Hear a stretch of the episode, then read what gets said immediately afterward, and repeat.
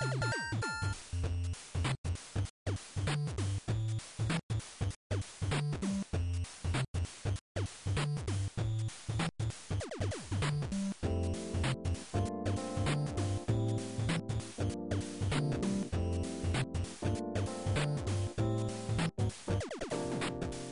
い、ファミリーステーション第128、えー、129回です。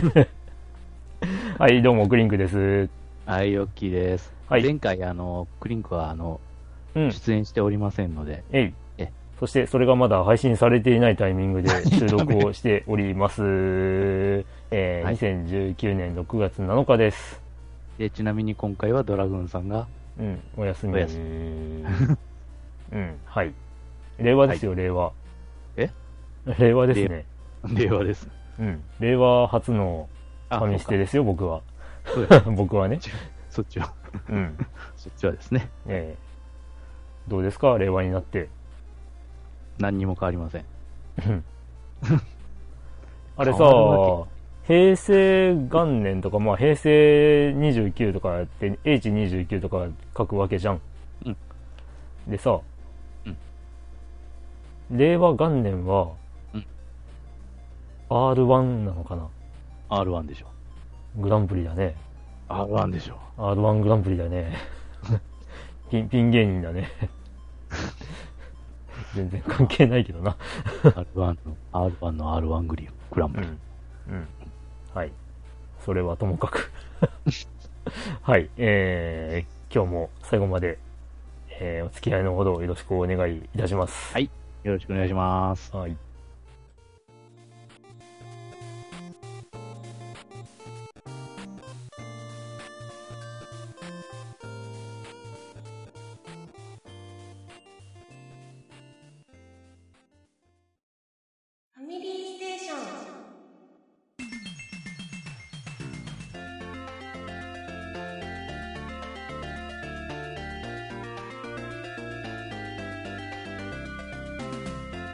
はい。ということで、えー、近況報告のコーナーでございますよ。はーい。はい。前回ヨッキーは何の話をしたのかがわからないので、えー、ヨッキーから話してもらいましょうか。大した話はしてませんがあね。そうですか ?FGO の話ですか？FGO の話ぐらいですもんね。FGO ようやっと第2部の4章がね、そろそろ。ああ、でまあ、今月中頃、ええ、という話ですが、うんそれまでなんか知らんけど、なんかちょこちょこしたなんかクエストだの、キャンペーンだので、うん。業務期間をなんか乗り切ろうとしてた人間はあれですけど、お、オッキーがさ、オッキーがなんか、マスターにラブラブすぎない？うん、あの、今回の抜艦ですか？うん。ああ、そうね。うん。うん。いや、まあ、いいんだけどさ、好きなキャラだから。やっぱね、黒髪キャラは好きだわ。あそうね。うん。まあ、か、と言いつつ、一番好きなキャラは黒髪じゃねえけどな。エレシキがある黒髪じゃねえけどなっていう。そうだね。まあ、あのね、元になったキャラは黒髪だけどさ。そうだね。元になったキャラが黒髪だけど、うん元になったキャラの疑似サーバントは、うん。に2体どころか、ねえ、もう本当これからも増えていくんじゃねえの？まあまあ、増えるんじゃない？増えるかもね。うん、まあ、まあ、さっきなのあんなことになってるからな。まあ、うん。まあ、リン、リン好きなんでどんとこいですわ。桜の疑似、疑似サーバント増えすぎみたいな。うん。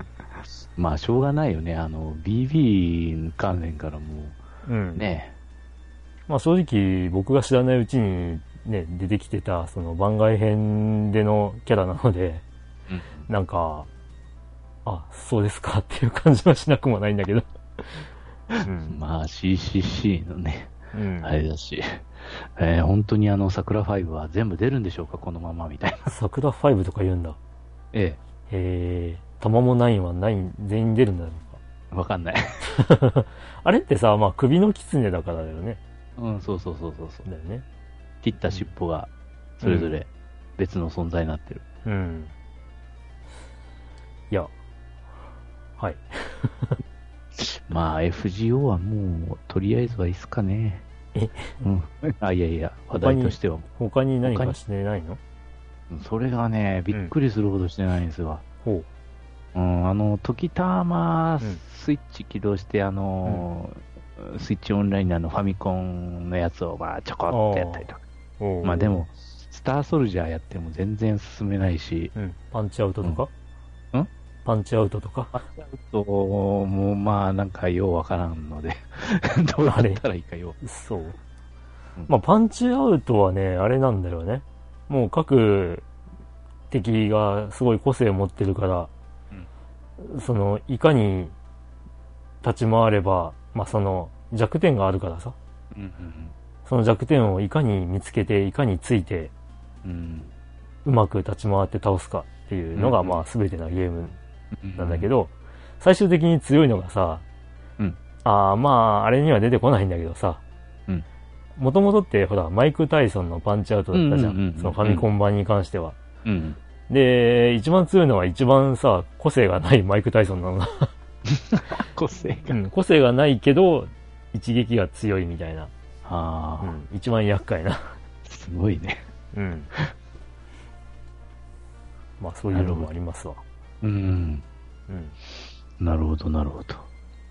うん、まあでもね、ほんと、ソフトは積ん、積んでるのは積んでるよな。積んじゃってるよね。積んじゃってるの？うん、いろいろとまた。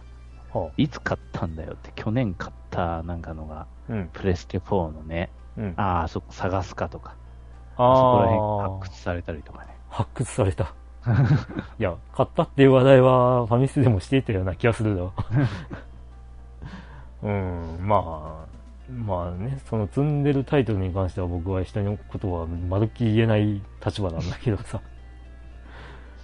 う。うんん、まあだからちょっとどうしようかなってね、本当 FGO ばっかり、ばっかり、ばっかりでも、うーんと思いながら新しいのになんか、えー手を出せないからもうなんか最近本当あの、たまにゲーム機の電源を入れると絶対更新が入ってんだよね、本当本体の。ああ、そうね。うんああ、また本体更新だってね、本体更新が終わったら 今度ソフト遊ぼうと思ったら、まあソフトが更新が。もうなんかやる気なことない。いやー、だから、もう、いや、だからね、あれですよ。その、ちゃんとゲームやりたいんなら、うん FGO だけにやる、まあ、集中すんなって話なんだよ。ね、藤尾がもう結構こういうソシャゲってね、それ以外のゲームをやらせまいとしてくるからですね、まあ、この間話した通りな。ですね。うん。よく敵取りますわ。いやー、だから、あの、謎の間は何だったんだっていう話。あのさ、あれ話したじゃん。うん。その、変な間がなくなって、サクサクいくようになった。うん、でね、そのついでの効果なのかよくわかんないんだけどさ、その、あの、修正が入った後ぐらいから、うん僕のスマートフォン別に、こう何かいじったわけでも、更新があったわけでもないのに、ないように？うん、あのーそれまでね、うんこう、宝具の演出で必ず一回止まってたのね。その、一回止まるってどういう一回ね、その、ほら、えーっと、例えばエレシキガルの場合さ、うん。こう、宝具を使うときに、こう、くるくるくるって、うん。こう、回転させて、こう、槍を回して、上にうん掲げたときに、こう、うんあの、なんだっけ、あれは、あの、か、顔がさ、うん、カットインがカットイン、うん、そう、カットインが入るときに、うんあの、0.5秒ぐらい止まるんだよ、一回。え？うん。絶対それがあった。絶対止まってたんだよ。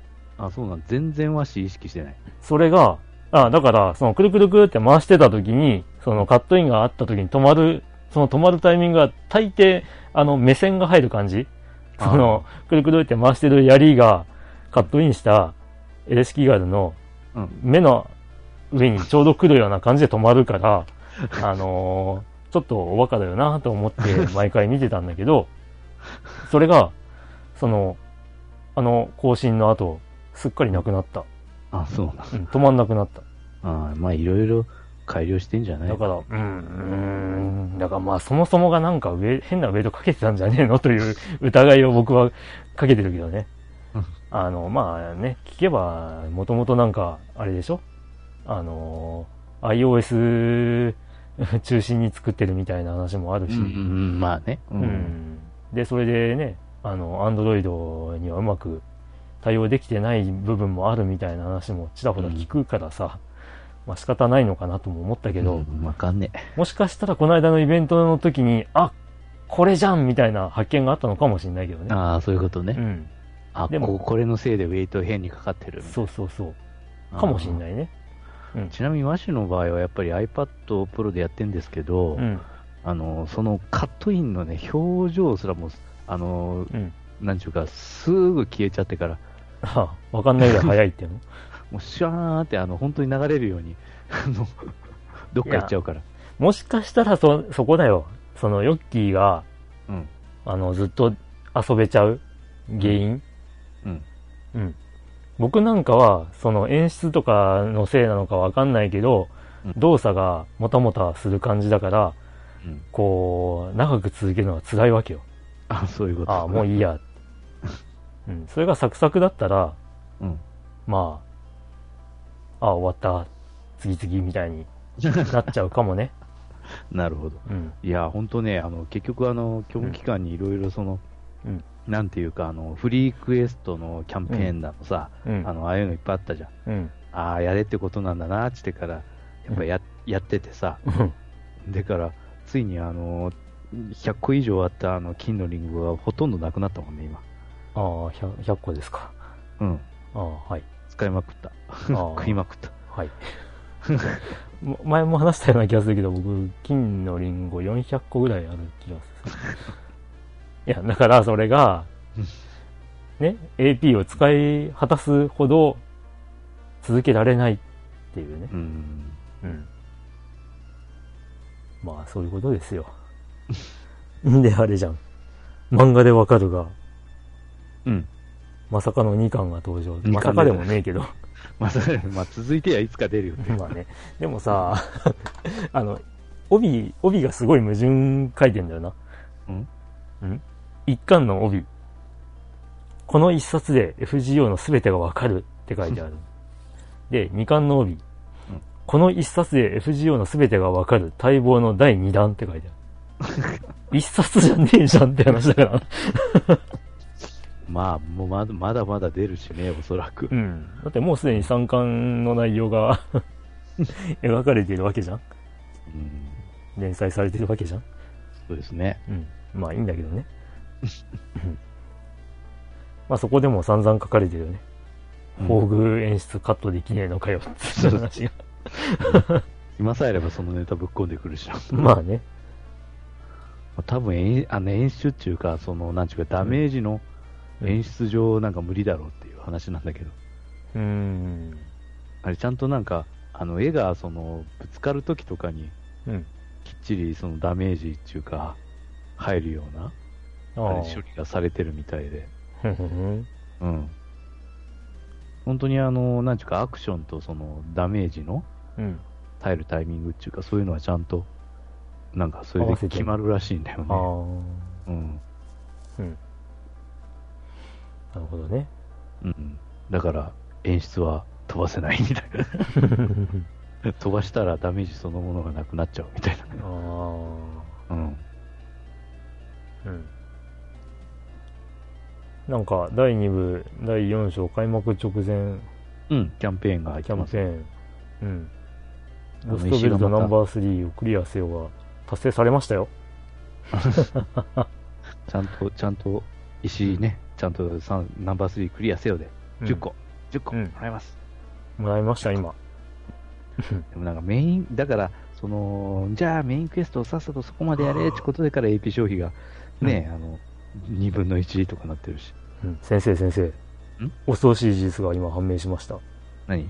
今僕のデータの金のリンゴの数。うん。その数、822個あります。どんだけ食べてる？ちなみに銀が126個あります。銀は2分の1個だから、すごいことになりますね。銅はゼロです。いや、銅から消費していって、銀も消費してしまったら金に手を出すんだけど、全然。そこまでいかないっていう。うん。そこまでいかないっていうことです。あそんなもんか。うん。うん。まあだからうん。だからそこまで、その、これ一つに集中してないってことだからね、僕ね。うんうんうん。そんなんしてたらね、ラリーも魔界村もできんっちゃう話だよ。あ、そういう意味ならさ、うん俺あの、ファイアーエンブレムヒーローズの方はさ、うん。あの、毎日ログインだけしてるんですけど、うん。あの、石に当たるオーブスか？うん。あれ500個超えてますよ。500個。僕は今5個ぐらいかな。だって無料ガチャ分しか回してないんだもん。ああ、うん。で、無料ガチャ分でもまあそら、あのね、結構 FGO よりは星5出るもんだから、うん結構ポロポロ。ああ、でもね、最近僕あんまり出なくなったよ。あ、そう。うん。残念なことに。まあ、たまーに忘れた頃に、その、ピックアップガ,、ガチャがもう次から次へと、このファイアブレム出るから、うん、出るね。うん。うん、その度に、1個だけ、1個だけ、みたいな。ああ。花嫁衣装とかあ取ったりしないの？あ、あのーうん確か無料分で来ました、それ。おう。誰の、うん誰か誰、誰か、ああ。誰か来た。うんうん。誰か来た。花嫁はね、誰か覚えてていないという。全然覚えてない。ああこれ、これ、チップアップのやつだ、みたいな。それぐらいしかちょっと。仲間。僕あの、ニニアンがね、うん。2回目来た。花嫁衣装の。おー。うん。まあ、割とお気に入りキャラなので嬉しかったっていうね。うーん。うん。花嫁。なんかサンタクロースとかもあるな。花嫁それかなサンタクロースとかもあるぞ。おう花嫁衣装誰かなサンタとかねえな。シグルンか。おうはいはいはい。武器がケーキナイフになってるから多分これだ。ああ。あとまあたまにあれだな。シャロンのうさ、うさ耳バージョンとか。ああ、はいはいはいはい。うんありますありますあります。が、確かこれも無料ガチャで来たかなって思うんだが。うんうん。うん。いやいや。まあ完全に僕はあの、ファイアーエンブレムはあの、前も話した通り、一作目の途中で 終わってるので、あれだね。もう完全にキャラ、キャラ、もう、見た目 だけで、なんかあれだね。一作目って本当にファイねファミコン？ファミコン、ファミコン。あでね、あのーいつだったかな？中学校じゃない、え？中学校2年か3年の頃に、あ。うん。あのーあれだ。うちのご近所にあったスーパーでね、うん。あのー店頭、店頭販売みたいな、うんあのーなんかのイベントで、こう、中古ファミコンショップが店頭販売してたことがあってね。うん。で、その時に、うんえーっと、ファイアーエンブレム外伝と、うん。えー TM ネットワークダイブインパワーボール を箱説付きで、おあの、1000円、確か1本1000円とかで買った覚えがある。で、やってないっていうね。はあ、思えば、あれだな。その、ファイアーエンブレム外伝は、もしかしたら僕の中では最高クラスに、あの、積んでるゲームかもしれん。そういえば。あ。期間的に長い。うん。そうそうそう。なるほど。まあもう DS とかで、あ、うん 3DS とかでリメイクが出るぐらいだから。されたね。いや、なんかね、リメイク初らしいよね。あそうです、そうです、そうそう。うん。それまで今までリメイクされなかったってね。そうそう、あ全然スポット当た当たってなかのった。外伝が。うん。うん。なんでだろう。いや、面白いんだけど。うん。なんでだろうね。いや、あー、ちょっともう近況じゃねえけどさ、完全に。いや、近況か。もう僕のサイドになっちゃう感じになるけど、はいはい。あの、ファイアーエンブレムのね、はいまあ、それこそあれですよ、あの、スイッチの、あの、ファミコン版。うん、うんそのね、スイッチオンラインのファミコンで、ファイアーエンブレムの一作目がこう、配信されたんだけど、うん。まあそれで僕の大好きな実況プレイヤーさん、うん。神々さんがね、うん。まあキャプテン翼とかやってた神々さんが、うんあの、ファイアーエンブレムを始めたんだ。うん。そしたらね、いや、なんかね、一作目すごいね、なんか、詰将棋みたいな。うん、まなんかさ、あ。うん。あれって多分、仲間をこう、出撃させる仲間選ぶじゃん。うん。多分、あれなんだよね。選んだキャラによって場所が決まるようになってるよね、多分。あれって。うん、というか、結局、あの、順番がどうしても決まってしまうんだけど。ん？で、またその出撃させたうん。キャラが、そのリストの上位に来て、うん。で、またそのリストから今度選んで、その、いや、多分ね、あのう、ん。実況プレイを見る限りでは、うん。このキャラ選んだら必ずここに登場するように決まってて、で、それがめちゃめちゃ絶妙な場所になってて、で、こう、もう一歩行ったら危険とか、調子に乗ってもう一歩行ったら危険とか、っていうギリギリのラインで、こう、組まれてるっぽいっていうのがねその実況プレイを見て、まあ、めちゃめちゃ慎重なプレイをするのね。神々さん。で、なんだ？攻撃力とか、うん。技とか、その素早さとか、まあ武器、持ってる武器、使う武器によって素早さ変わるじゃん。うん、まあ、っていうか、影響が出るじゃん重さあうるからね。ん。で、そういうとこも計算しながらやる人だから。まあそうね、結局、うんあのファミコン版ってあの結局その素早さにあのあ素早さからその武器の重さ引いてうん。それが結局あのなんちゅうか敵より1でも上回ってれば最高撃だもんね、うん。でねだ、から、うん、どこだったかな？あの、あれだ、えっ、と、ワープの杖を持ってるはいはい、えー誰だっけレナがレナです、レナか。が初登場するところでさ、うん、えっ、と、ナバールが仲間になるのね。そうですです。で、ナバールが、なんだっけ、キルソードかなんか持ってて、持ってます持ってます。で、仲間になった直後に、うん。こう、敵の軍勢がさ、うん。来るわけなんだけどさ、えあのーナバールがキルソードで、こう、敵の攻撃をまず受けて、うん。反撃で倒しちゃうんだよね。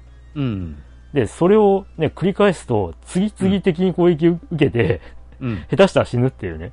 そうですよ、うん。うん。あのそういう現象はファイアブレムでよく起こりますが、うん。いや、だからね、そ、そこをね、神々さんがよくできてんな、これって言って。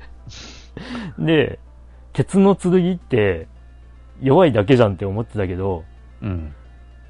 いや、鉄の剣重要って言って、ああ、まあ、わざとそういう、まあ、うんダメージを与えない武器を使わせて、まあ、あえて敵を倒さないっていう戦略うん。とかを取らないといけないとか、これこんな小学生の号とかやってたら絶対クリアできねえわって言って、そうなんですよね。倒し負けっていう現象がね、やっぱりどうしてもあるんで、うん。強すぎるとですね。ねうん。うん。いや、すげえなって。で、大抵その、キャラ選ぶじゃん。うん。で、僧侶とか選ぶでしょ？そしたら、意外と僧侶とか前線からできたりするんだね。うーん、だから、多分ね、あれは、その、やっぱり、その、ユニット数き、もちろん決まってるんですけど、うん。やっぱ、あの、リストの上から多分番号で、多分配置が決まってるとは思うのよ。そうなんかな、ん僕が見る限りでは、まあ、あの、神々さんやり直しがほとんどないから。わかんないんだけど、うん、ただその、使選んった、うん、使ってるキャラは、その、うん。どんどん上の方にリストが、その、選んだ、そのやつは、リストはそうなんだけど、うん。ただ、どうもねマップに配置される順番って結構バラバラに見えるのね。うん、そうそうそう。だから、その選んだキャラクターによって、うん。このマップは、このキャラクターはここに最初は配置されるっていうのは決まってんのかなって思った。うんまあでもそれだったらその、そのキャラごとに決まってるっていうことになったら、うん。その、もし被ったりとかなんとかしたら、いや、被るようにはなってないんじゃない？そもそもが。いや、もちろん被らないんだけど、うん。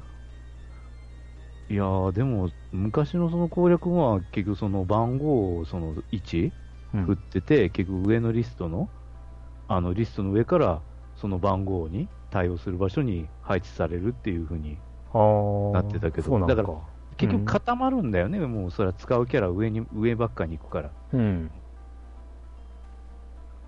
だから、そげえ、なんちゅうか難しい処理をしてるわけじゃないし、その、あえ、その、逆に言うと、うんその、なんちゅうか、狙ったキャラを狙った場所に置くっていうのは結構難しいね。うん。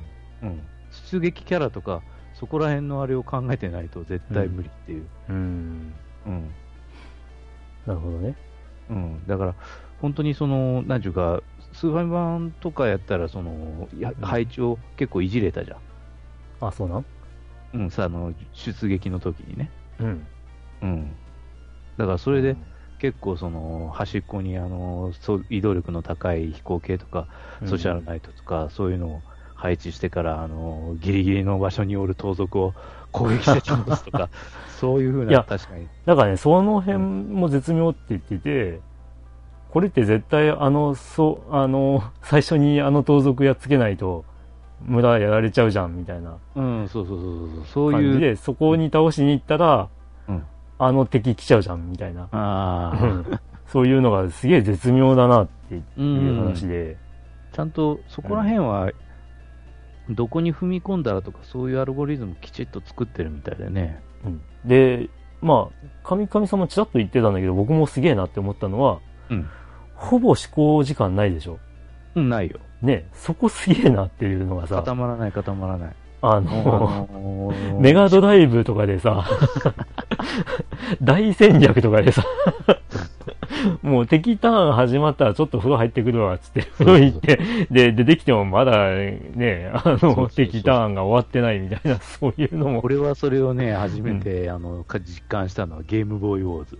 ああ、あれゲームボーイウォーズなんだ。そうそう。任天堂作品なのに。そうそう。ああ。むっちゃ長い。そうなのな。うーん。まあ、戦略シミュレーションというか、シミュレーションロープレイでむっちゃ長いって思ったのは僕、魔人転生だったけどな。あうん。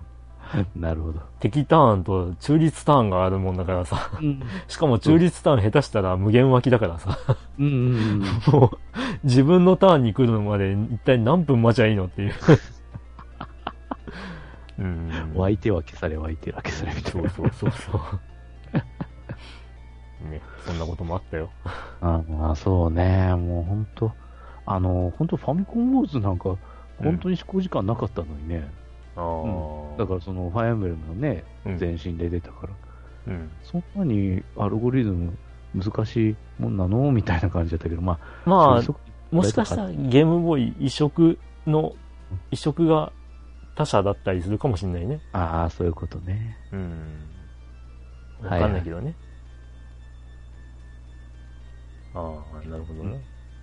うん、でも本当にあの、ファミコンウォーズは結構サクサク動いてくれて、あれでしたね。まあその、最終面とかユニット数が多すぎる場合はちょっとあれだったけど、あまあ、敵味方確かユニット数確か48が上限だったと思うけど、あ。うんうん。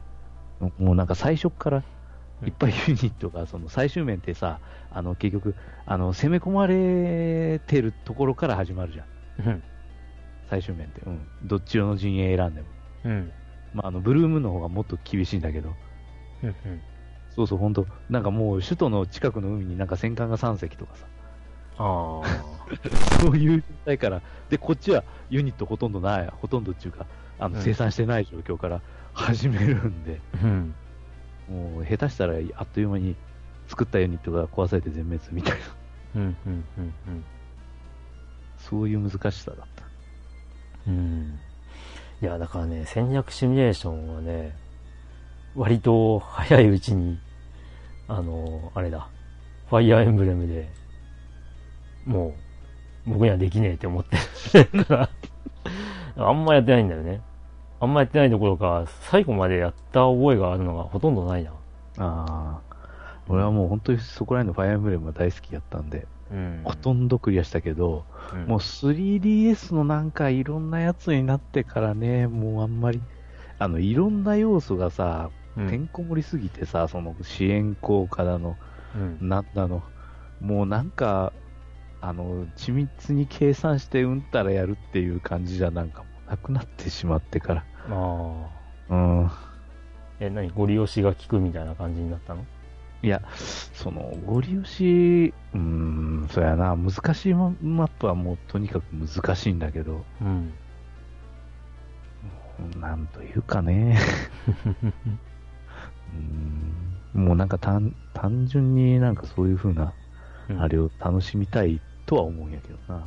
うんだからファミコン版の、ファミコン版ファイアブレムはその、結局その、計算をいちいちやらないと悪いっていうそのデメリットはあるけど、うんそこら辺ほんとスーパーファミコン版になってからすっごいほんとまとまったしね、あれ。ほうほうほう。うんうんあれでしょ？あの、アイテム交換とかが、うん。あの、ファミコン版のファイアーレムの時は、あの、マップ上でしかできないっていう。そうそうそう。で、渡したらもうすぐ、待機みたいな。そうね。はぁみたいな。うん。まあ、それがなんかあれでしょ？こう、改善されたらしいよね。ああ、そうそう。やけん、あうんの、二、つのユニットに隣接してたら、一方から受け取って、それをすぐ別のユニットに渡すなんてことも。ああ。うん。なるほど。うーん。ちなみにね、今、ファミコンウォーズの、まあ、ゲームボーイウォーズをこう調べていたんだけど、うん。どうやらね、ハドソンが絡んでるらしい。あ、そうそう。うん。でね、ゲームボーイウォーズターボっカーボ。ていうのがあって、うんそれの説明にね、えーっと、なんだ？前作の問題点であった思考時間がどうこうっていうのを書いている。おううん。ターボ。うん。まあ、そんなことみたいね。はで、まあ、僕の近況なんだけど、い。はい。まあ、あれですよ。前回は4月だったんだけど、うん。まあ、その時は、まあ、WRCA やっていくっていう、YouTube うん。での実況プレイを、まあ、始めましたよって話をしてたと思うんだけども、ええ。ーっとね、セガラリーの、うん。えーっとね、多分プレステ2版をやっていた頃、え頃合い、始めた頃かなもしかしたら。なんだけど。まあ僕あれあんまり好きではなくて、あのね、ハンドルコントローラーでやると、むっちゃくちゃね、クイックなんだよ。ああ。おかしいぐらい。こんなにハンドルすぐ動かせるわけねえだろ、みたいハンドル動かせるんじゃなくて、うんこんなにちょこっとしか曲げてないのに、グイッと曲がるわけねえだろ いや、それでもう本当にね、まともに走らせられないぐらいな。んだわ。で、ゲーセン版ってそんな記憶ないんだよね。うー。うんん。だから、これ絶対調整おかしいだろうって思ってうるんだよね。ん。で、えっ、と、普通のプレステ2のデュアルショックとかでやると、まあ、うんまともなのね。ああ、と思うなうん。まあ、あれなんだけど、アナログキーでやってもあんまりうまくいかないから、結局デジタルキーでやるんだけど。はいはいはいはい。うん。で、まあ、それはまあ、まあ、とりあえずはまあ、一応はエンディング見たよってことで、はい。あの、最後のおまけコースのレイクサイドを、を結局4位かなんかで 完走してエンディング見て終わったんだけど、うん。まあもういいやっていう感じで。で、えー続いて始めたのはセガラリーの セガサターン版なんだけど、セガサタンうん。これもね、その、せっかくだからっつってハンドルコントローラーをね、もう発掘してね、お引っ張り出し。て、サターンの？うん、サターンのレーシングコントローラーを引っ張り出してね、で、やってみようって思ってやってみたらさ、うん。まあ僕の記憶でもね、あの、セガラリー、まあ、あの、サターン版が発売された当時に、うんハンドルのコントローラーで遊んだ記憶がないんだ。よくよく考えれば。で、それがね、またむちゃくちゃ難しいんだ。なんだこれって。やっぱパッドでやった方がいい。パッとやった方がいい。ああ。うん。でね、あの、一応、一通りやって、あの、おかしいなって思って、あの、ネットで調べてみると、うんまあ、あの、セガラリーは、レーシングコントローラーでやらない方がいいですよ、と いうことがね、あの、書かれていた。あの、これもうまく調整できてねえんじゃねえかっていうようなことをね、あ書かれていてね、ーで、コンフィグとかもできないでしょ？できない。うん。あららっていうね。うん、で、まあ、素直に、あの、パッドでやって、えーうん。クリアと。で、その後ね、プレステの、プレステ1のハイパーラリーという本格、本格？本格ラリーゲームがあるんですよ。あの、ちゃんとナビがいて、うん。タイヤ選んで、うん。サスペンションも変更して。っていう、しかも、ナビはうん4人から選ぶという。ほう、声が 4, 4種類。そう。で、声が4種類だけではなくて、うんえーっと、まあ、4、4、うん、4カ国しかないんだけど、あ あの、各、各国の最初に、えーそれぞれ違うアドバイスをしてくれるという。え？だから選んだナビによって、うんこう、まあ、ナビに性格がちゃんとあって、ほ そのナビが、あの、思う、その、この、この国はこうこう、こんな感じで走ったらいいよみたいなことう。を。最初に言ってくれるっていうね。なかなかレース中、のナビは同じなんでしょ、うーん、あのね、あのー違うっぽい。え？あの、いやいや、大体一緒なんだよ。うん。ただ、多分ね、まあ、ちゃんと変えてやってないけど、まあ、多分言うタイミングとか。あ、と、ね、あの、い、い、一人、一人いるナビは、うん。あの、他のナビが、あの、6ライトとか、うん。4レフトとかっていう、うんその、い言い方をしてるのに、うん。一人だけは、イージーライト。えーなんだ？えっ、と、ミディアムレフトとか。っていう、あの、まあ、セガラリー系な、はあ、まあ、簡素なというか、あのーうん昔の、ね。いや、うん。まあ、曖昧というよりかは、昔のラリーの、あで、あの、6とか4とかっていう、その、えーコーナーの、いや、コーナーのね、曲がり難易度というか。うん。うん、っていうのはね、言い出したのは、あのーまあ、割と90、90年頃活躍を始めたコリン・マクレーっていううん。ラリードライバーの、えーコードダイバーの、うん。あのーまあ、ニック・グリストっていう人と、その、まあ、コリン・マクレーが二人で開発したらしいんだよね。おで、まあ、今はそれは主流になってて、へえ。うん。だからね、セガラリーとかって結構単純なうん。指示だったのが、うん。もともと昔はあれだったらしいんだよね。へえ。実際のラリーも、ちょっと僕ちゃんと知らなかったんだけど。まあなんか、うんあの、数字言ってるから、大体なんか、あの、ギアとかになんか対応してんのかと思あってたけど。そうそうそうそう。あの、ゲームやってたらそういう風に感じること多くて、うん。で、まあ僕もそうだろうと思っていたら、うん。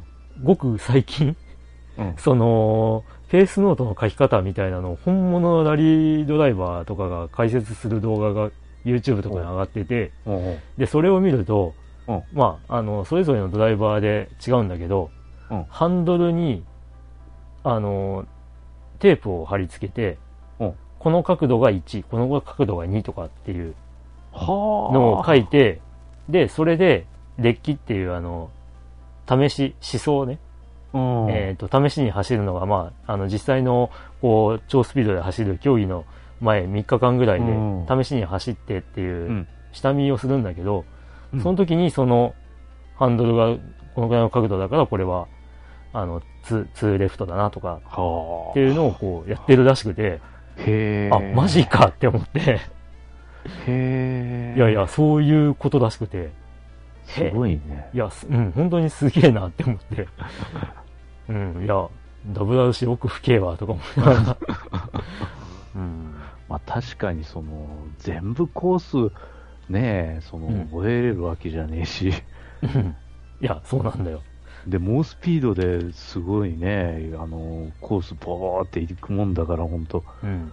とっとっとっとっとっと、本当もう、分かってる方が、その、ここはこれぐらいだっていうのを、うん。どんどん行っていかないと、うん全然まともに走れないわけだよな。そうそうそう。で、その、割と本当にね、最近、ここ半年間ぐらいの間に、うんその、ナビに焦点を当てる動画が結構多くて、ああ。まあ YouTube で、あの、検索してもらうといろいろ見れて面白いんで、興味ある方はぜひって感じなんだけど、あ、の、まあ、日本のね、ドライバー、まあ、あの、ナビのココドライバーの人で、はい。あの、まあ、面白い解説してくれる人がいたんだけど、もう、あの、まあ、これは本当にドライバーと息が合ってないとできないんだけど、あの、本当に注意しないといけないところは、あの、2回3回繰り返すんだね。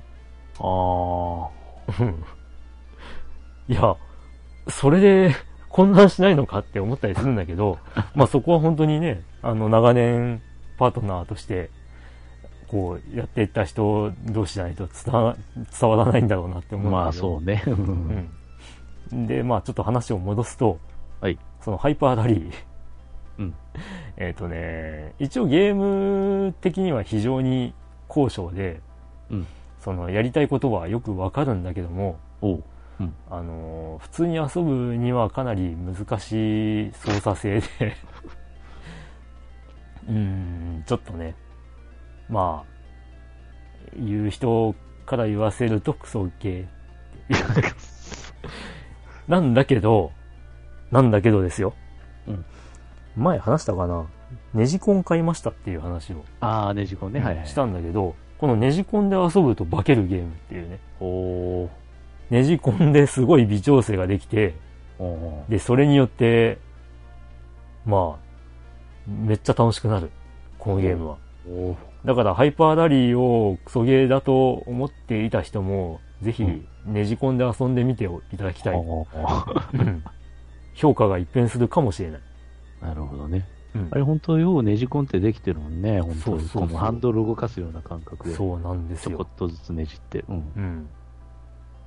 ああ、なるほどな。ちゃんとこうねじ、ねじるとハンドルっぽくなるんだっていう。うん。びっくりだ。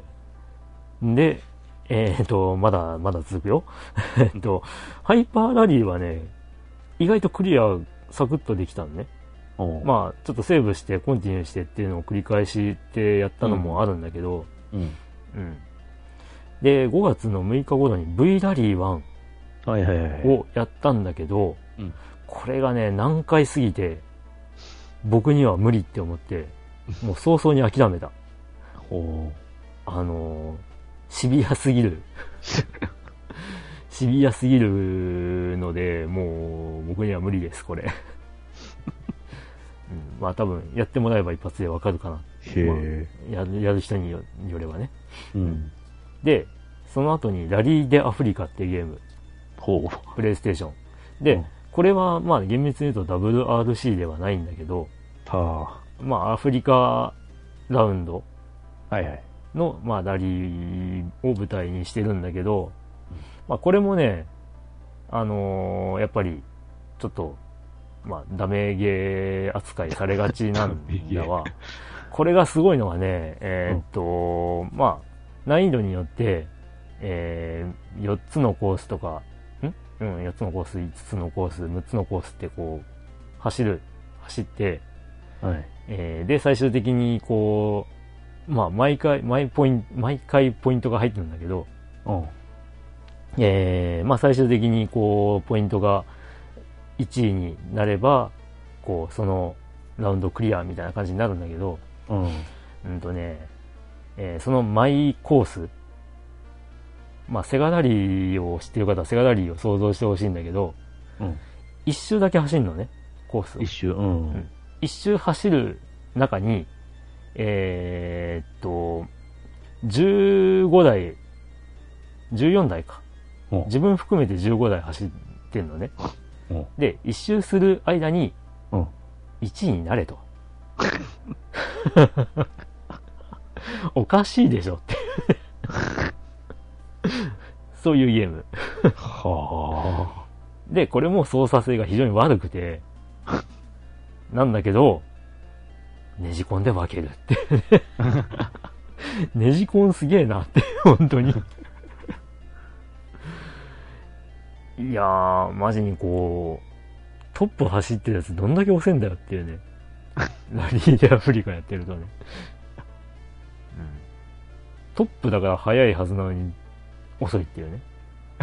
一周に何分かかってんだよ、こいつみたいな。へえ。で、これはね、面白かったんだけど、うんあのーまあちょっと、次のゲームに早く移りたくてうん、えーちょっと途中で、あの、やめておりまして、うん。まあ理由もあるんだけどね。あの、イージーモードと、うんミディアムモードとエキスパートモードって確かあったと思うんだけど、まあ難易度ね。うん。で、あの、イージーモードは、まあ、世界ラリー選手権の、なんていうの？まあ、下位カテゴリーっぽい車が出るのね。うん。ミニとかさ。ああ、ミニね。で、えーミディアムクラスはい。になると、うんえーまあ、インプレッサっぽいやつとか、うん。あの、ランサーっぽいやつとか出るんで、うんうんうんうんうんって思うんだけど、うんあの、上級クラスがね、うん。どう見てもパリ高系なんね。あの、うん。トラックみたいなやつとか、なのね。あれ？っていうね。WRC が、まあ僕が思うに、ラリー系の最上位だと思っているんだけども、うん。うん。なんかエキスパートにそっちが来るんですか？って思って、で、ちょっと、あの、なえるっていうね。まあその、ミディアムクラスもちゃんと1位取ってないんだけど、うん。まあちょっとね、次のゲームに早く行きたかったので、なるほど。で、まあ次のゲームが何かっていうと、ドリームキャストのセガラリー2うん。なんですわ。うん。うん。まあセガラリー2はね、僕の、もう、僕の中では殿堂入りしているゲームなので、うん、なんだけど、うんだけど、なんだけど、うん。昔あんなに得意だったのに、うん。なぜこんなにできなくなったという。もうね、あの YouTube でセガラリー2僕の実況プレイを見ていただくと、うん。1回目の開始直後は、うん。すごいね、こう、威勢のいいこと言ってるんだ。それがね、どんどんトーンダウンしていくのがわかる。まあぜひね、興味ある方は見ていただければ。えーちなみにまだ終わってません。ありゃあのね、チャンピオンシップモードっていう、まあゲームセンターであったモードね。ー。う。うんんまあそれはあの、ね、僕の昔から使っていたプジョー306マキシってゲあの、車でね、はいはい。まあとりあえず1位完走をして、ほうほう。タイムはともかく、うん。うん。まあエンディングをちゃんと見てるわけですよ。うん。で、あの、移植版、ドリームキャストや Windows 版で登場した10 year チャンピオンシップっていうのがあって、うん。まあ、アーケードモードを、まあ、いろんな違うコースが追加されて、うん。まあ、あのー全4ステージのを、えー 10, 10通りの組み合わせうん。、で、あのー次々やっていくっていうモードがあるんだけど、はい。まあ、それの途中で今、詰まってますという。7年目で詰まってますっていうね、ああ、うん。っていう状態。10年クリアすればいいっていうの？そうそうそうそう。うん。で、各年度を1位でクリアすると、うん。隠しカーが使えるようになると。なるほど、なるほうん。まあ、つまり、10車種プラスされていくという、ど。うん。うん。もともと8車種あって、うん。で、隠しカーが10車種 ?11 かな？うん。チャンピオンシップをクリアしても手に入るんで、ほまあそういう、まあうんね、うんわかる人にはわかる豪華な、あの、ゲームなんですわ。う。うん。うん。まあまあ、それと合わせて今、ファミコン版の魔界村を やっておりまして、やっていや、こんなに難しいゲームだったんだねっていう。いや、そら、まあ、みんな難しいって言ってるし。昔から難しいとは言われていたけど、うん。あの、クリアできないほど難しいとは思っていなかったんね。あの、なんだ？メンセレクトとかを使って、ね、エンディング見たりとかしてたもんだから、ああ。まあ、そんなもんでしょみたいな感じで思っていたり、うん。その、ね、飛ばして違う面とか、最初の面じゃなくて違う面とかをやってみたときに、うん。うん、うん、まあ、意外といけるじゃん、みたいなうん。感じで思ってたりもしたから、なんだけど、まあそういえば1からやってねえなっていう。うんうんうん。1から最後まででやってないなって思って、今回、改めてやってみようかと。うん。始めてみれば、あなた。もう、まず2面が超絶難易度ですよ。もう、プチデビルがもうランダムで現れては突っ込んできて、現れては突っ込んできてで、もう、もう嫌だという。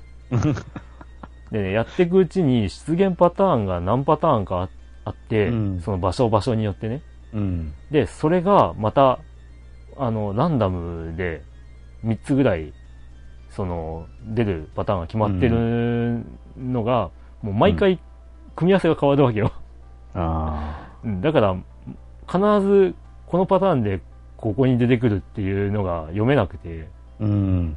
うん、そこがめっちゃ難しい、うん、まあ、ゆえんだよね、多分ね。うん。うん、で、まあ、それがね、2面の序盤ですよ。うん。で、2面の中盤に、あの、10発当てないと死なない大男っていうのが出てくるんだけど、あで、それが、えーっとね、8体ぐらいいるところを、こう、あの、途中真ん中壁で区切られていて、あ。うん。上に登って、その区切られてる壁を越える形で、うん。えー次のところを降りていかないといけないんだけど、うん。どうやっても降りるときにうん。大男が倒せないと。絶対に10発当てる前に、こう、突進されると。じゃあこれどうすりゃいいんだって思ったら、うん。まあ、あの、こっちの武器がね、うんあの、壁をすり抜けるわけですよ。ああ。だから、登っていくうち、左側で登っていくうちに、うん。えー右側の大男を先に倒しておかないといけないっていう。まあ、それに気づくのにも時間はかかったし、えーしかもそのそこはね、大男だけではなくて、うん。えっ、とね、定期的に、あの、雑魚っぽいカラスが飛んでくるわけよ。ああ、はい。で、それが意外とね、あの、下手したら武器が当たらないっていううん。飛び方をしてきて、で、大男に手間取っているうちにカラスに殺されるみたいなね。そういうもうひどい地獄を味わうわけですよ。うん、で、まあ終盤のボスは楽勝なんだけど、2面をクリアするのに何時間かかったことかっていうね。あで、3面は楽なのかっていうと、うん。3面の終盤、レッドアリーマー5連戦があって、もう、その5連戦が終わったら、ボスのドラゴンですか。まあ、そこをね、もう、突破するのにもまた何時間もかかるわけですよ。あ、あの、4面はさっくり終わりました。で、5面もむっちゃ長くてっていうね、もう、今6面だけども。うん。うん。でね、まあ、ヨッキー先生もね、うんレトロフリークでやってんなら中途中でセーブすりゃいいじゃん。うん。言ってるじゃん。うん。まあ、とりあえず僕のポリシーとして、その、昔のファミコンはファミコンの感覚うん。で、まあ、攻略したいとうん。いう気持ちで、まあ、コンティニューは使うけど、その、裏技のコンティニューを使うんだけど、うん。うん。まあ、とりあえずここまでうまくいった学校でセーブして、で、失敗したらここからやり直しっていうのはちょっと嫌だなとあ思ってやってはいたんだけど、うんやっぱね、もう同じところで4時間とかさ、詰まっちゃうとさ、さすがに心折れたりするわけよ。で、ね、あの、やっぱりね、ここでセーブしとこうってやっちゃうんね。うん。でも、とりあえずそこは一応セーブはしておいて、うん。いつか真に心がくじけた時に 使おうっていうつもりで。あで、えー、とりあえずそこからやり直したい気持ちをこらえて、また、あの、リスタ、リリスポーンというかリスタート地点からやり直すってことをやって、あ。うん。うん、まあ、6面の途中ですよ、今。6面途中じゃないな、6面なんですよ。5面と6面はね、中断、中、中断ポイントじゃないや。えっ、と、中間ポイントがないんだ。ない。うん。あの、ボスで倒されても、一からやり直し。でもね、ようやく最近、6面の、あのークリアが見えてきましたよ。おお そして、、えーこのゲーム、ご存知の通り、2周しないと真のエンディングを迎えないのです。2周だよね。うん。ちゃんと、その、なんちゅうか、やらなきゃいけないことがあるわけよね。その2周目っちゅうか。えーっとね、ファミコン版はないです。あ、ないの？ただ2ないです周すればいいの？で、あどうも難易度も変わんないっぽい。あ、そういうこと。うん。ただ、うんまあ難易度変わんない代わりに、もともとの難易度がクソ高いから。ただなる嫌がらせじゃ。うんん。だからね、まあゲームセンター CX で、第2回とかにうん課長が挑戦してるんだけど、うんあのーとりあえず一周クリアした時点で、うんあのーもう十数時間やってて、で、続きやりますかって言われて、2周しないとエンディングじゃないんですって言われて、やりませんっていうね。まあそうなるよねっていう。そりゃそうだわな。うん。まあ、僕はとりあえず2周クリアを目指して頑張るわけですよ。で、2周クリアすれば一応エンディング中エンディングですな。うんあで、まあ、あの、ファミコン版はそういう感じなんだけど、あ。うん。確かね、あれですよ。スーパーファミコン版の超魔界村は、うんあの、1周目には出てこない武器が、うん。2周目に出て、うん。で、それを持ってラスボスに挑まないといけなかったはず。うん。ほえまあ、ヨッキーが気にした、ね、あの、うん2周目でやらなきゃいけないっていうのはそのことだね。ー。ひえー。うん。それをクリアしない限りもしかして延々とループ？あ、どうなんだろうね。あ、多分ザップして、あれなんじゃない？あの、一面前に戻るとかそんな感じなんじゃないかな。ドルアガの塔やな。多分ね。ちゃんとやってないから分からんけど。うん。超魔界村もまあ難しいんだろうな。難しいんだろうなっていうか難しいんだよ。あの、過去やった時4面ぐらいまでは行ったっけなっていう感じで。うん。なんか雪の世界うんうんだったかな。うん。までは行った覚えがあるけど、4面だったか5面だったか。で、超魔界村は確か8面まであるんだっけな。うん。で、コンティニューの制限があるっていうね。ひえー。うん。まあ一応あの、丁寧に遊んでいたら、こう、ドル袋を手に入れて、うんそれが何個か手に入るとコンティニュー回数増えるんだけど、なるほど。うん、だから、まあ、ゲームオーバーになる前に、その条件を満たすほど、まあ、手に入れればね。そういうことねまあ、コンティニューは減らないといえば減らないんだけど、うん。うん。まあ、そんな、魔界村。うん。え、魔界村そんな難しかったっけ？っていう人いたらね、うん。ぜひ、今、やってみていただくと、いいんじゃないかなと。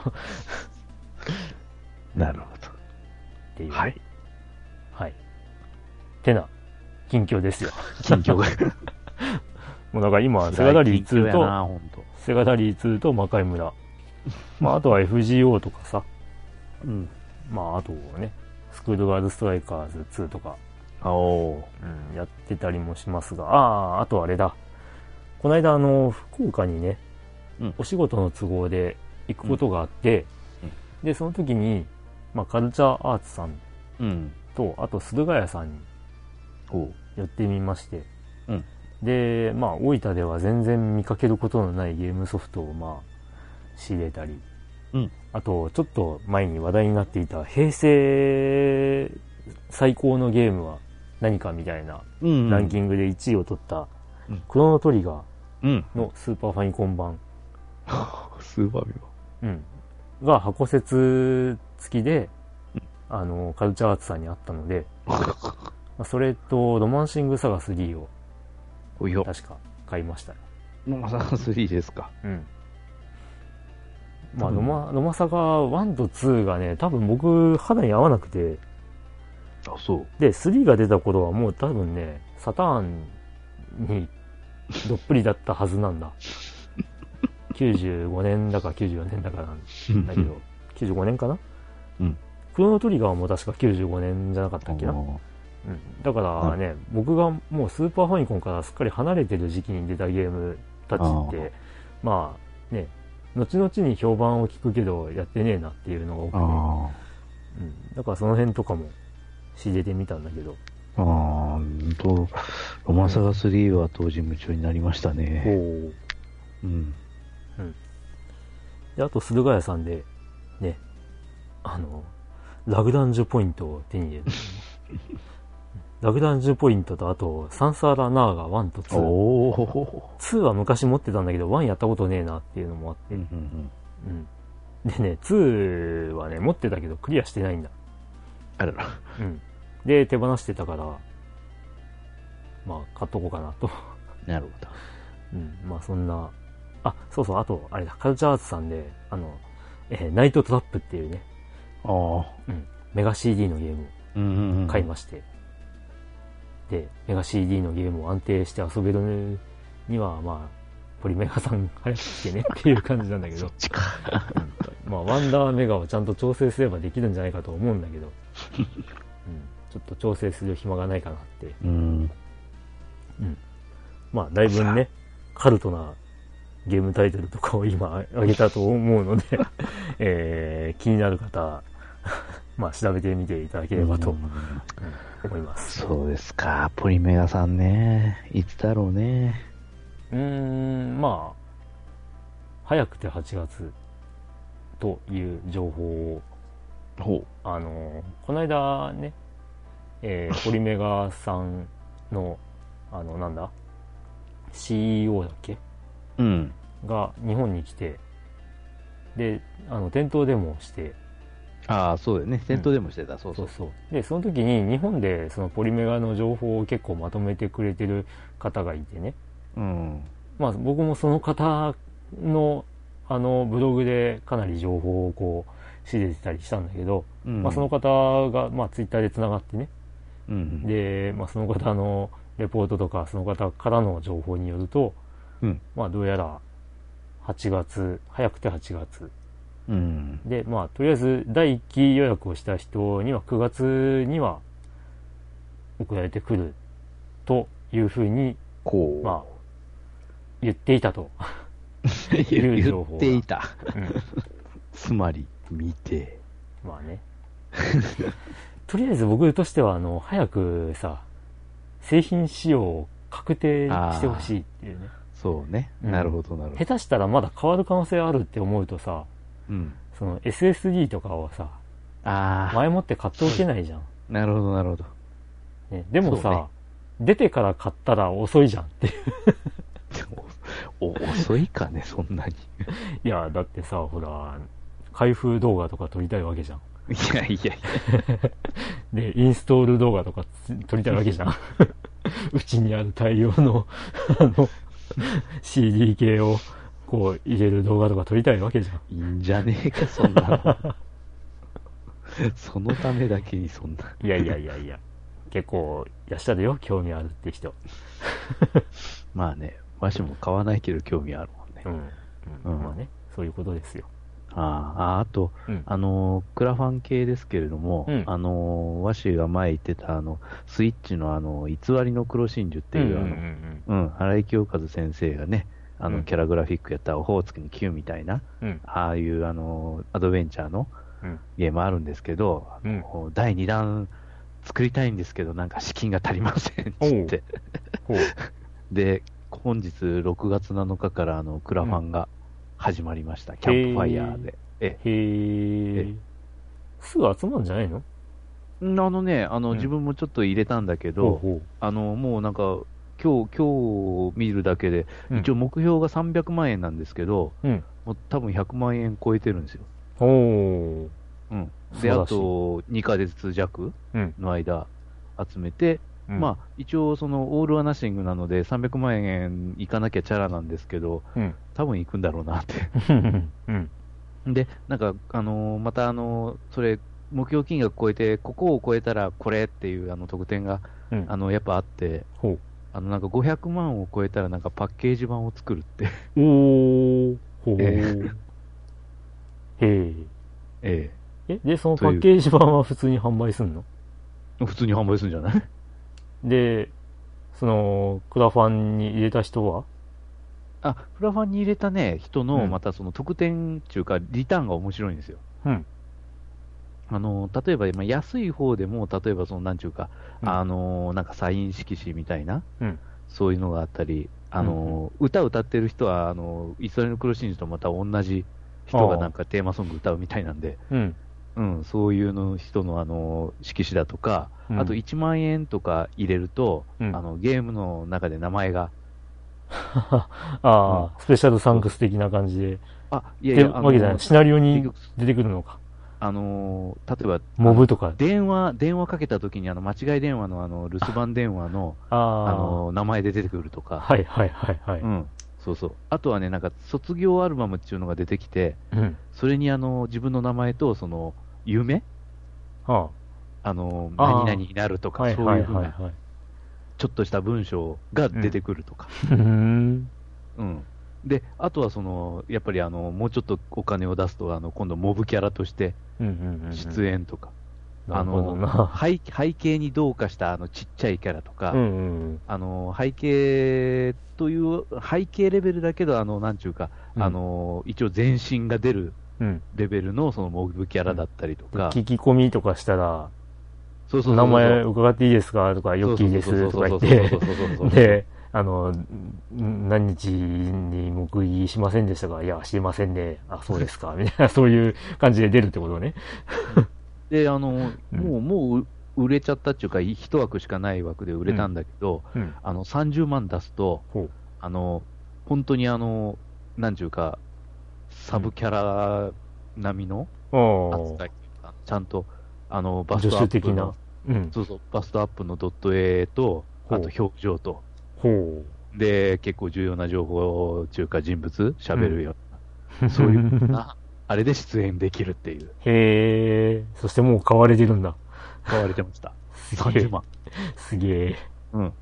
一枠オンリーね。あであ。100万出すと何だったかな？あ、100万出すと、これも一枠しかないんだけど、うん。あの、事前にそのゲームを、遊べる。そうそう、もらえて、あの、配信権があるって。ああ。え、実況プレイ的な？そうそうそう。へえ。限度はあるけれども。うんうんうん。この章までにしてくださいね、みたいなそう。そうそうそう。へえ、面白いね。そういう権利だったりとか、うん、あとなんか50万円で、あの、うんあの、スマホが出てくるんですけど、うんその、スマホの中で、あの、なんちゅうか、ゲームアプリうん。を遊べるっていうところがあるんですけど、うん。なんかそのゲームを一緒に作ろうみたいな。はあ。ふーん。なんか、今の時代だね。うん、そうそう。へえ。で、あとはね、いろいろあったら、あ、そう、10万円のやつでね、まあ、うんいくつか枠があるんだけど、うん。あの、サントラ？ゲーム中のサントラを、うん。あの、ファミコンカセットの仕様で出すって。ああ。ロムカセットうん。うん。で、あの、実機で、あの、挿して、ファミコンでなるんだ。そうそうそう。うんうん。それなんか、普通に CD で欲しい人はどうなるんだろうか。こんなのもあったしまあまあうん。へえ。だからリターンがね、むちゃくちゃ本当そういう風な遊び心っていうか、結構差もあるし、構でやっぱ結構金が入っているという。多分結構、あの、このまま勢いで普通に行くんじゃないかなとは思うんうん。ですけど、うんそうね。クラウドファンディングといえばね、シェンムなわけですけど、あの、この度ね、めでたく発売が延期になりましてな。そんなもんだろみたいな。うん。まあ、シェンムといえば延期。いやいやいやいや。まあ、まあ、あれね、あのー調整的な期間がうん欲しいってことだしね。ねえ。まあ、真、真なる体験を、その、体験していただくためにはもうちょっと時間くださいみたいな、そういう理由で、まあ、8月発売が11月だっけ？うんになりましたよっていう。当初の構想からしてもでかすぎるゲームだからね、本当うん、うん。まあでも、割とサクサク進行したんじゃない？うん。と思うけどね。もう細かい調整だよね、あとは本当うん。だと思いますわ。へだからそこら辺ももう今時のゲームだと本当え。うん。時間かかるからね。まあね。結局あの、この、偽りの苦しんじの第2弾うん。もう一応なんか発売はなんか2020年の4月を目標にしていますって書いてあっうん、うん、うん。まあ、しまあ、シナリオさえできれば。た。そうですね、シナリオとかその骨子はそれぞれ、まあ結構、あの、うん構想は出来上がりつつあるって書いてあったんで。うん、うん、うん。で、あの、今度の舞台はあの、偽りの苦しんじはあの伊勢島だったけど、今度は東北ですって書いてあほる。東北。う。なるほどね。そういえば、オホーツクに行けばちゃんとやりたいな。ああ、うん。ホーツクに級はちゃんと、ええ、やった方がいいと思いますよ。あ、そうそうそう。なんか前回僕参加しなかったんだけど、えええーっと、なんだっけ？えー、えーっと、ど忘れした？お名前。誰 ?5 人しかおらんけど。えーっとね。そうそう、夏っ子さんうんのお便りで、えまああのー、なんですかな。その、僕に影響を受けて、その、うんレトロゲーをやってたけど、あのー、続きませんでしたっていう感じで お便りいただいてたと思うんだけど、えうん。まあまあ、そのクリンクさんごめんなさいみたいに書かれてたんですけど、まあ別にそんな、あの、義務感を持ってやる必要はないですよ。やりたいようになればいいのです。うん。まあ僕はもうすでになんか新しい古いっていうのはもう関係ねえなって思い始めたんで、とにかくゲームがうんまあゲーム楽しめれば勝ちだって思うんで、うん。うん。ね。まあ、魔界村もさ、辛いとか苦しいとか なんか散々言ってるけど、あの、ね、それが楽しくないわけじゃなく、楽しんでやってるので、うん、なので、ね、気にされずに、あのーね、やりたいゲームをやればいいと思いますのでう、んうん。うん、まあそういうことでやっていただければと思います。はい。えー、まああと、落花生さんうん。でね、まあドラクエの話、ドラクエ2の話とか、うねん。あったみたいで、ね、なんかその辺の反応が こう薄かったんじゃないかというようなことを、ちょっと事前にヨッキーから聞いたんだけど、まだ僕も前回の僕が参加してない回を聞いていないので、わからないんですが、うん、またちょっとね、あのーその前回を聞いた内容でちょっと不満だなと思ったら、ぜひ追記でメッセージをいただければと思いますので、よろしくお願いします。はーい。うんじゃあ、近況は、はいこんなとこで。もう一つ、すいませんあ。もう一つ。えっ、と、前々回のゲーム大賞で、うん。その、ゲームハードが当たった方ですかね。えーっとの、ハードだっけ、えーまあなんかソフトだったかな。ソフトかな？うんまあちょっと僕らもあんまり曖昧で あるんですけど、まあキャプテンおもちさんはい。からですね、はいまあちょっと、あの、お礼として、あの、お茶をいただきまして、ありがとうございます。はい。ありがとうございます。ちょっと都合により僕しか楽しめていないのですが、あの、大変美味しゅうございますので、え、ここで、あの、まあ、お礼のお礼になりますが、はい。うん、あの、ここでお話をさせていただきました。はい。ということで、えー我々近況だけでどんだけ喋ってんだって話で。さあね。はい。では、本編、行きましょはい。う。はい。